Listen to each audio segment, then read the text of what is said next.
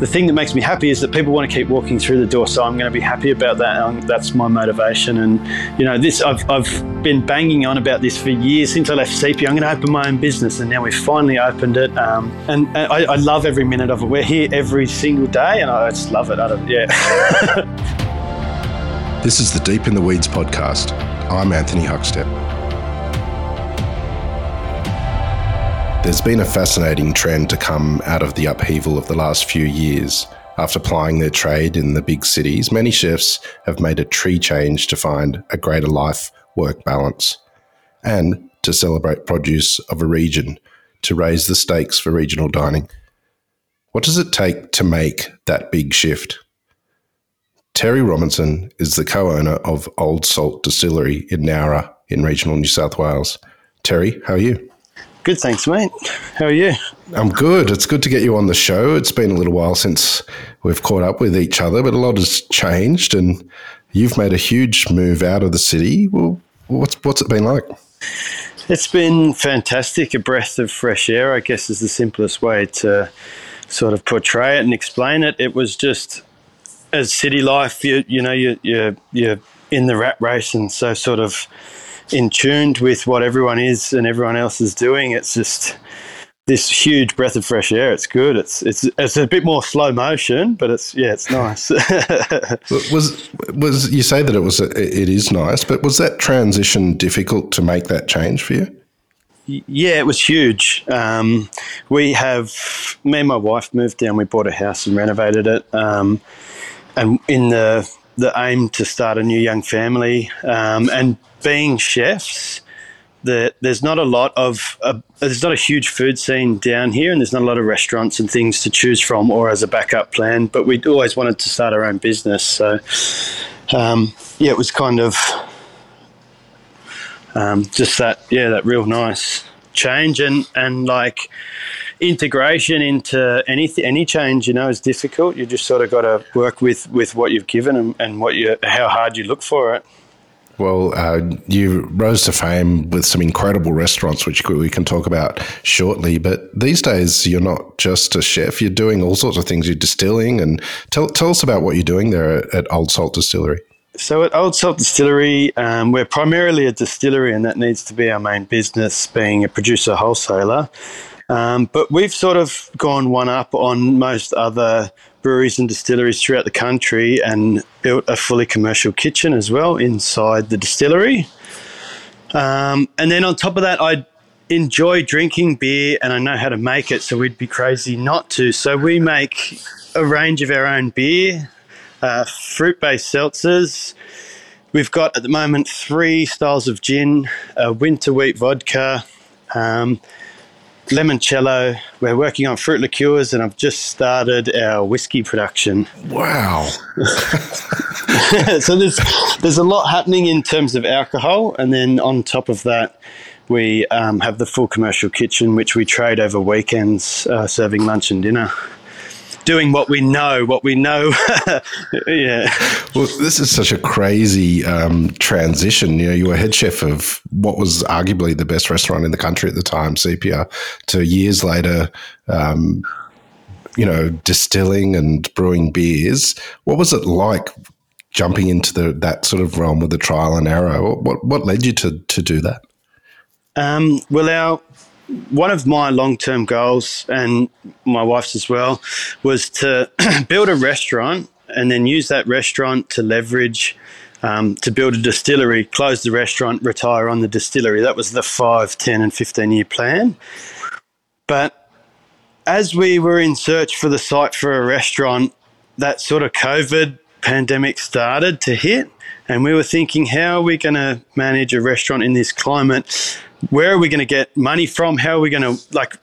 Can we even start a business? And then it just sort of forced us to compress the idea into one. Um, and it just it just all sort of happened. Everything fell into place. It was never uh, like if you we rewound, rewound three years ago, and you said to me, "Would you want to open a uh, restaurant inside a micro distillery in South Nowra?" I would have told you you were crazy. but it just took us it took us so long to find. It took us three years to find the site. We were sort of just got to the point where we were like we had to make a decision and had to do something, and um, then came the birth of Old Salt Distillery. Let's talk about distilling for a second. Like, is there similarities or things that you could draw from from your chefing career and dish creation and understanding of ingredients that helped you enter the realm of distilling? Yes, yes, there is. They they kind of go hand in hand in in a lot of aspects where it's um, there's a science behind it. There's a science behind cooking. There's with distilling and brewing, you're following a recipe, um, same as you would a chef. And it'd be like if you gave three brewers three all the same beer recipe, I bet they'd make you three different styles of beer or three different types of beer, you know. And it's the same with if you, if you gave a chef a chicken and told him to cook a chicken, you get three different types of chicken. So they are they are very similar, but um, distilling gets quite technical because it starts to fall into a different category where you're producing dangerous goods because the alcohol's above 20%. Um, and there's a lot more in the chemical compounds with aging in wood and all those sorts of things, adding fruits and distilling temperatures and whatnot. But um, a lot of similar- similarities. And I'd been brewing a lot um, as an avid home brewer. So I quite, kind of got a really good understanding of it.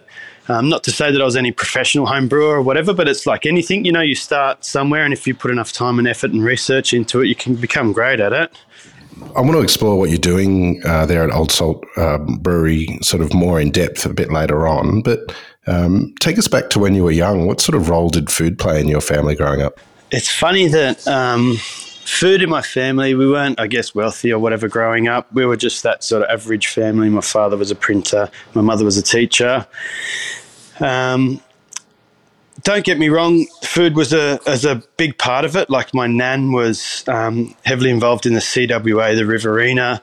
She um, had fifty thousand hectares, um, sort of out towards Sparellan, and was grain farmers predominantly, which funny story links up to what we're doing now. All the grain that we buy is from a farm that is not far from where Nan's property was in Whitton. Yeah, the malt house, Voyager Craft Malt. Yeah, so and they actually used to work for my uncle.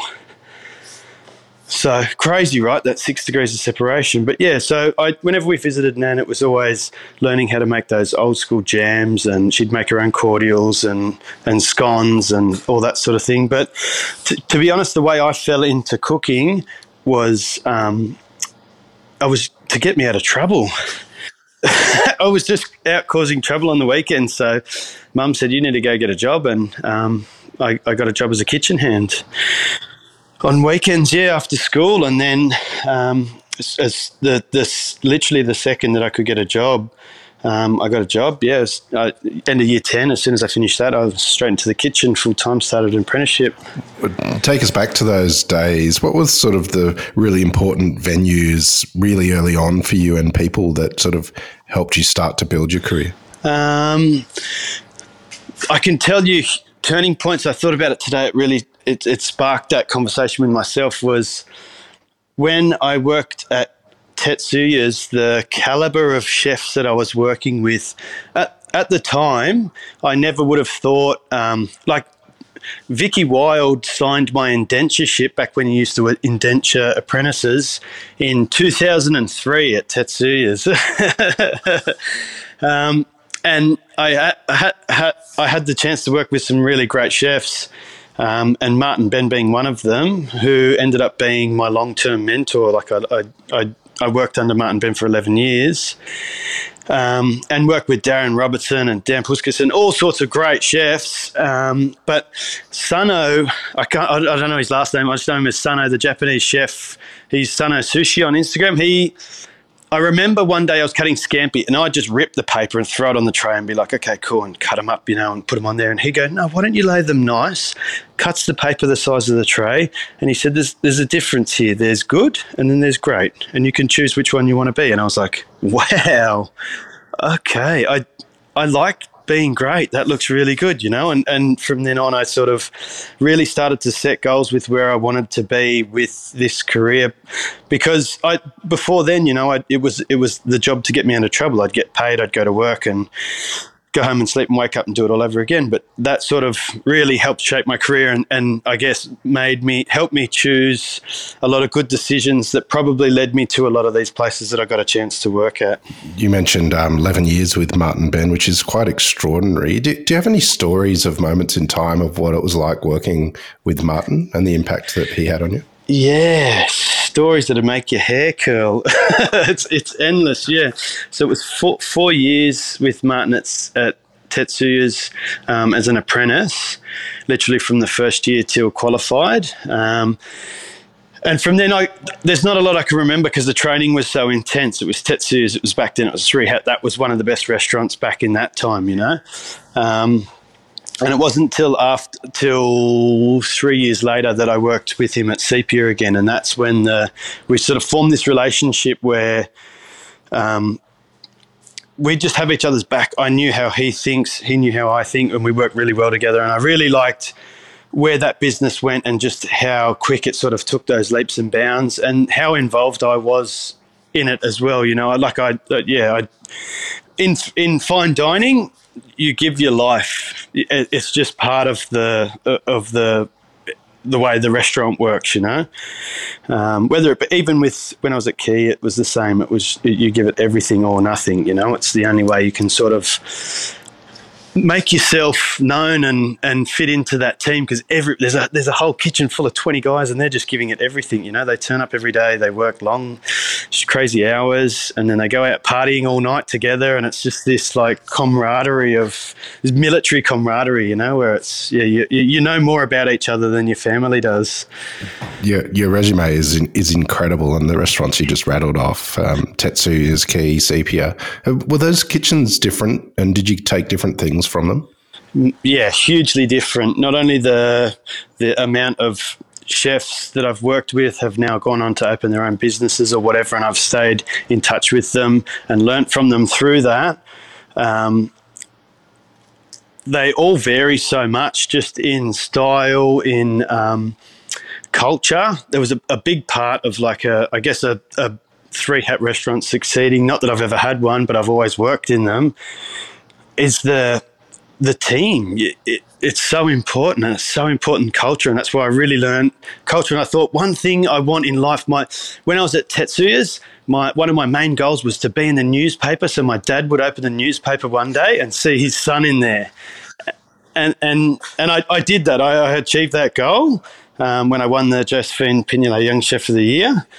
Um, and then I guess with my business now, I want to have good culture, but I just I, I don't know how to see it from another perspective, you know. But that's something that I learnt from all of those kitchens, which was consistent throughout the, all of them, um, and that I really want. And I, I I'd strive to, to do that to to train the young um, chefs that wanted to be that were where I was one day and to become sort of where I am maybe one day or, or become themselves. But learn that culture in, in hospitality is everything because it's such a hard industry.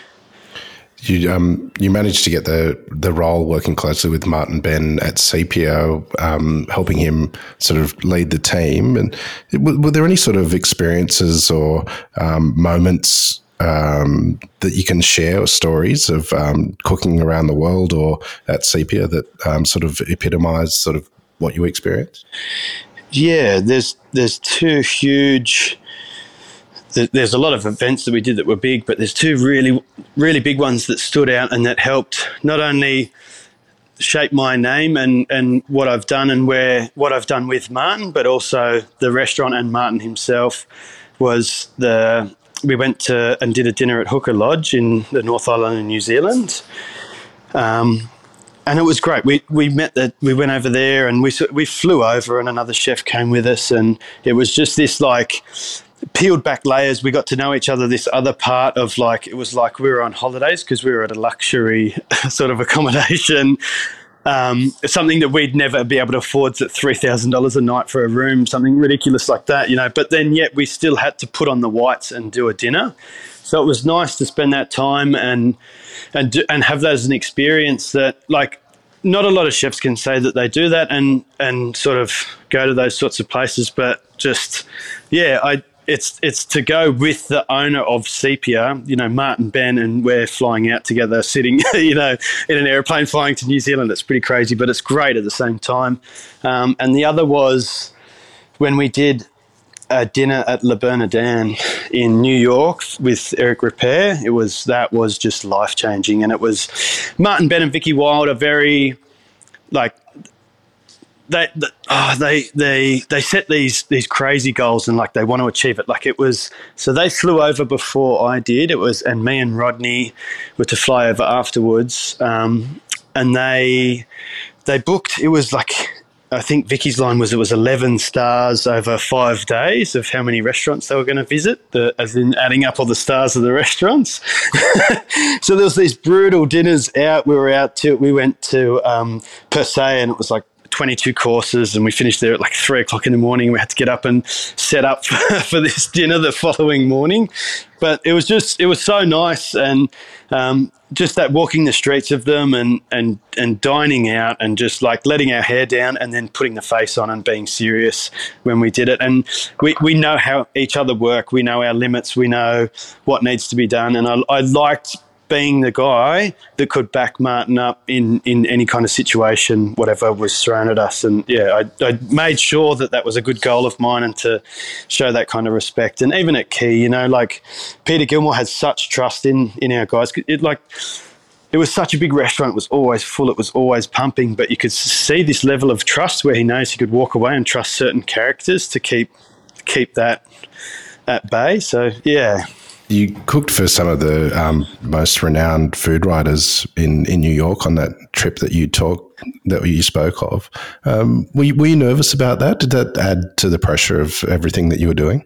Yeah, that was huge. It was to step into a kitchen, and you had there was less than twenty four hours to prepare what we used to do in Sepia in another kitchen for people that we'd never known of before, and not knowing how they worked. You know, at, at Sepia we kind of we could gauge how the customers would work, what speed they wanted to eat at, but knowing not knowing who we were cooking for and the, the fact that it was like these the high end writers like what their style was. When we found out halfway through the dinner that a lot of them wouldn't even finish the dinner they'd just get up and leave when they're done for the new york times writers and you know what Martin's like. It's like, oh, you're going. Okay, here's a couple of extra courses before you go. You know, it was it was such a great thing. He wanted you to try everything, but that yeah. So we we try and hit fast forward, and yeah, it was great.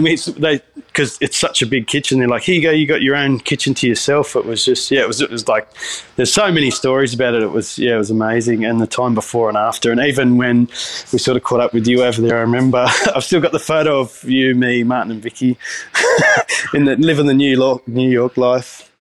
You made a shift in the last couple of years away from chefing um, and joined Victor Churchill. Tell us how that came about and what you were doing there. So, I left Sepia wanting to um, start my own business, the restaurant and then the distillery. Um, but in that, it had been 2003 till 2016 with no more than really two weeks off um, where the restaurant closed for two weeks over Christmas. So no big breaks, big holidays. I was pretty burnt out, and I wanted to just sort of. I don't know, have a sabbatical, you know, a bit of a break just from my life because it was just, it was, I'd spend so much time and effort in other building other people's dreams, and I kind of realized that, and it was like time to start chasing my own dreams. Um, so I traveled for eight months all around the world, um, and then I met my wife um, and then we decided to come back to Australia and because uh, you know you get the travel bug and you sort of think, oh, I could stay over here a bit longer. Let's go to another country. Another country. It's so easy to get around, and then you kind of go, oh, Australia's where it's at. We need to sort of ground ourselves. Um, and, and we flew back, and I was I literally I'd saved up so much money all that time. I spent every dollar. I had to borrow money to get home off my parents, and then we got home, and I was just sort of so broken. I was like, okay, I need a job, and we need to start again. This is not a great way to start a business, but let's let's get back into the swing of things. And I always wanted to learn more about butchery. Um, so to learn about butchery, it's hard because meat's so expensive. You, most restaurants will get it broken down already. Um, and I approached Anthony Puharich and sort of said, I want to learn about butchery. And he said, How about you learn about charcuterie and butchery together? I went, Okay, that sounds interesting. Um, and he said, Well, have you ever been? And you know what was crazy? He, he asked me if I'd ever been in Victor Churchill, and honestly, I'd never been in there before. I just, I don't know why. It was just something I'd never looked at, you know. And I walked in and just loved it. I, I was blown away. I was just like, this, what, like, what is going on in this place? Um, it just, it just takes you in, you know. And then there's so many questions. And being a chef, you sort of, you want to know all about what's what's happening here. And then I met Romeo. Um, the next thing you know, two and a half years passed. But in that time, Romeo had um, he'd left to do his thing, so I kind of took his role and um, was the head chef at um, Victor Churchill for a year and a half, um, and got to know the butchers, know Darren O'Rourke really well, and a lot of the other butchers there, and chefs, and built up a team, and just it was because it was crazy for a butcher shop that has uh, when when it was going, there were six chefs, four chefs, two pastry chefs. Yeah.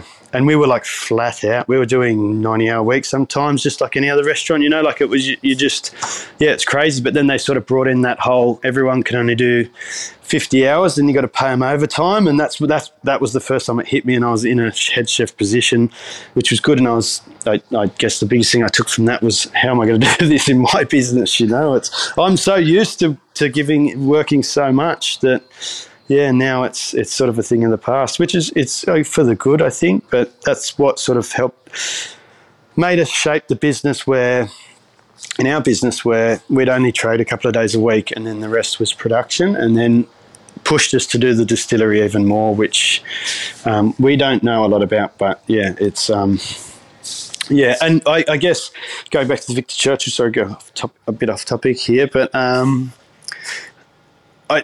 Anthony is he's he's very well at selling anything, and it was so great that I could ask him any question about anything, and he'd set me up with someone within his business that would teach me and tell me all about it. He'd organise staff visits to say you wanted to know more about Rangers Valley. He'd organise for you to go to the farm and learn all about what Rangers Valley is about, and that just the beauty behind it, and the the fact that he helps brands like Black Onyx, you know, is a lot of is, is was Anthony's idea of that one in ten freak cow has this crazy marble score, so he marketed as Black Onyx, and yeah, just all those little things, you know, and you sort of getting back a bit down to the grassroots of where where it starts, you know, before it becomes a steak on the plate is is learning the the meat education, and it's it's I, I believe massively in his philosophy of eating better meat and less of it. Yeah. And that's being sustainable in this day and age. How did it feel when you finally found the site to sort of um, do the Old Salt distillery and sort of embark on your own um, vision and dream with your with your wife? What, what was it like, sort of landing on it and getting it all started? It was.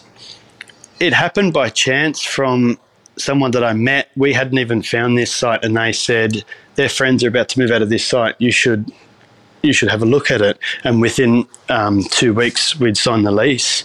Um, and then two weeks after that, it was fantastic feeling, you know, taking the taking the picture of a key. This is three years of looking up and down the coast. We looked everywhere, up and down the south coast, to try and find a spot. We were looking in Kangaroo Valley, Culburra, Sussex Inlet. Ulladulla, all up and down and everywhere. And to land in Nowra, yeah, was crazy, but good, I think, because the population here, I think it worked out well. It was a smart business decision in the end.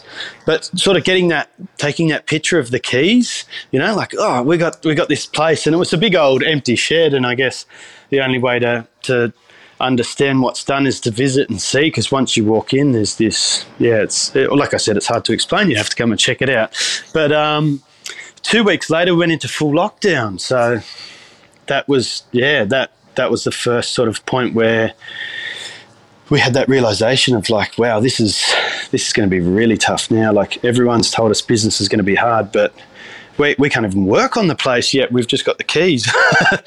yeah. Well, um, these days you're distilling and brewing and and cooking. Um, Tell us a little bit about your food. What's what sort of food fits in that environment? Is there a dish or two that you've cooked recently that sort of epitomizes where you're at with your cooking? Yeah, so a, a lot of the menu is um, designed to be cooked over the wood fire grill, um, just because it the first nine weeks was me in the kitchen and Michelle in the bar, and we've, we're licensed for 120 and we can seat 68 inside and 30 outside. So when it's busy, it's busy, and we had to be smart with this. If 100 people walk through the door, how are we going to serve them all? Um, so with that, a lot of the food was designed. Um, I took a lot from everywhere I worked, and I'd be crazy not to because sepia, for instance, like a lot of influence from there. That because there is no sepia anymore, all those techniques I know and learn, I, I try and incorporate in the menu just to keep them alive more than anything. Um, and also Victor Churchill, a lot of the charcuterie, the French traditional charcuterie. It's amazing how many people know and understand and love that, but there's just not a lot of places doing it because I guess it's it's old fashioned in a way, but it's trendy as also. Like I guess uh, Spanish tapas is super trendy, you know. So we we do a lot of the French charcuterie. So make our own chicken liver parfait. I make dips, some classics like the French onion dip and whipped feta. So they're easy, easy to plate, easy to serve, and delicious and great with a beer or a cocktail on a nice afternoon, you know. Um, I think one of the latest dishes that we do that is accepted really well by the local public is um, just a rump cap that I cook on the barbecue and just serve it with some vegetables. All our vegetables, all our vegetarian dishes are cooked on the on the barbecue. So we just do uh, pumpkin and carrots and chimichurri and just simple, like really easy but affordable as well. I think the spend per head is where we're trying to target because we are a, rest, uh, a micro distillery. We do have a little restaurant in it, but we're somewhere in between both of those. So we don't take any bookings and we offer table service, but you still need to come to the bar and order. So it's it's quite quirky, it's quite tricky, but it's realistic in this day and age. You know, it means I can have less people on the floor, less guys in the kitchen, and the business still runs. Um, and then another one of the dishes that I had to take off, but I've gotten back on is there's uh, I got onto one of our landlord has a really good friend who has another friend who owns a boat just out of Shoalhaven Heads, and he goes fishing for prawns. So we get prawns, and you could say they're local because they're less than ten kilometres away is where they catch them. So um, and I just do like garlic prawns with yeah, a little side, side of bread and the finger bowl. You know that it's quite rustic. It's super rustic. It's all the layers are peeled back.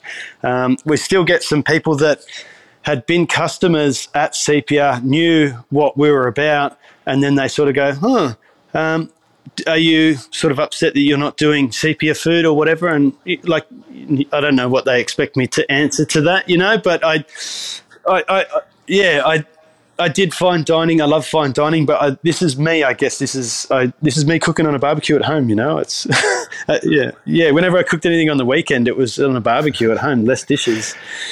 Take us into the distillery. Um, is there is there something that you're really proud of, like one of the um, creations that you have that you can tell us about?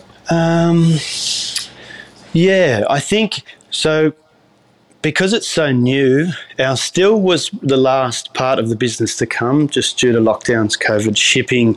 Um, we ordered it in 2020 and it got installed. It's, it was supposed to be four month turnaround. It got installed in 2022 towards the end of it. So it's only been operational for a few months which is crazy. So the kitchen's been keeping us alive as a business, but now the still is in full swing. So I think we're getting good feedback, but the, the best feedback is like um, from a chef's perspective, when a reviewer comes in and gives you a score, that kind of determines what level your food's at, right? Because um, all your customers come in and say, that's delicious, but to a reviewer is it to the you know like that that sort of that's that system that they put you through to to rate where you're at as a as a chef as a business and whatnot and i feel it's the same with the spirits so we're to enter some competitions and try and get some feedback from there and see where we're at with our spirits because I think they're delicious. I um, we're so with the vodka, we're trying to understand chemical compounds. So it's like wine. When you drink wine, it, um, how does your taste buds react to it? You know, is there strong in tannins that makes your jaw tense up? With vodka, it's like, does the tip of your tongue tongue tingle? That's a, a fault in vodka. Where I, I guess a lot of people don't know that, and it's an education, and that's what we're trying to provide as well as anything we learn, we'll pass on to our customers. But we're trying to make a smooth vodka. We've got some really nice gins. We do a Navy Strength and then two styles, a citrus and a classic sort of London Dry. Um, and then our latest creations are the fruit liqueurs. So we're using fruit from Parkspawn Produce, my mother, um, and creating a boutique line of uh, fruit liqueurs that are just great for. They're they're an ingredient for um, cocktails or and bartenders. I think that's what we're sort of going to market it as.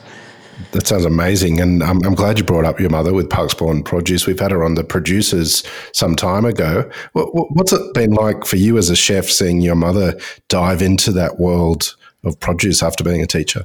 That's it's it's such a touch on my past of what she grew up doing like they they like Nan had grain and meat chickens and we grow our own fruit and veg um, and and Mum does the same. She's got her chickens that lay her eggs. Um, she's got ducks that lay eggs as well, and they have a couple of those every year, you know. And um, they've got the she's gone into the. I'm not sure what pushed her into the uh, soft fruit market, but she sort of started with I, a lot of the ideas I got from um, key, like the alpine strawberries, for instance. Richard Kalina used to grow them for Peter Gilmore. And then I sort of, mum said, Oh, look at those strawberries. I went, Wow, they're great. But have you ever tried an alpine strawberry? You know? And then next thing you know, she's growing 14 different types of alpine strawberries.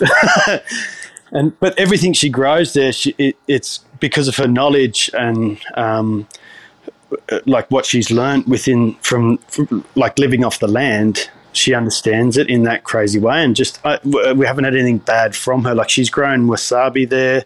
There's been she's got a trufflery, yeah, so 1.1 hectares of truffle inoculated Perigord truffle trees, the um, oak and hazelnut. But it's never a big interest in her. I guess she doesn't eat truffles, you know. but I'll be like, "Mum, this is what you do with truffles." Yada yada. She's like, "Yeah, I just sort of shave my scrambled eggs, whatever." you know, to her, it's like a yeah. But yeah, I, I so it's it's sort of our idea like what we're trying to get her to do now is grow botanicals for us because she's she's got the land, she's got the knowledge. Um, yeah, so that's that's a sort of it's great, and it's it.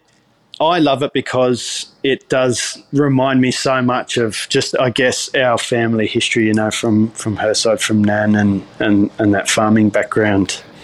Amazing. Well, it's um, it's been a long time coming, and you've been working at it for quite a while. But you, you do have your own sort of place now, and um, doing amazing things. What What do you love about what you're doing?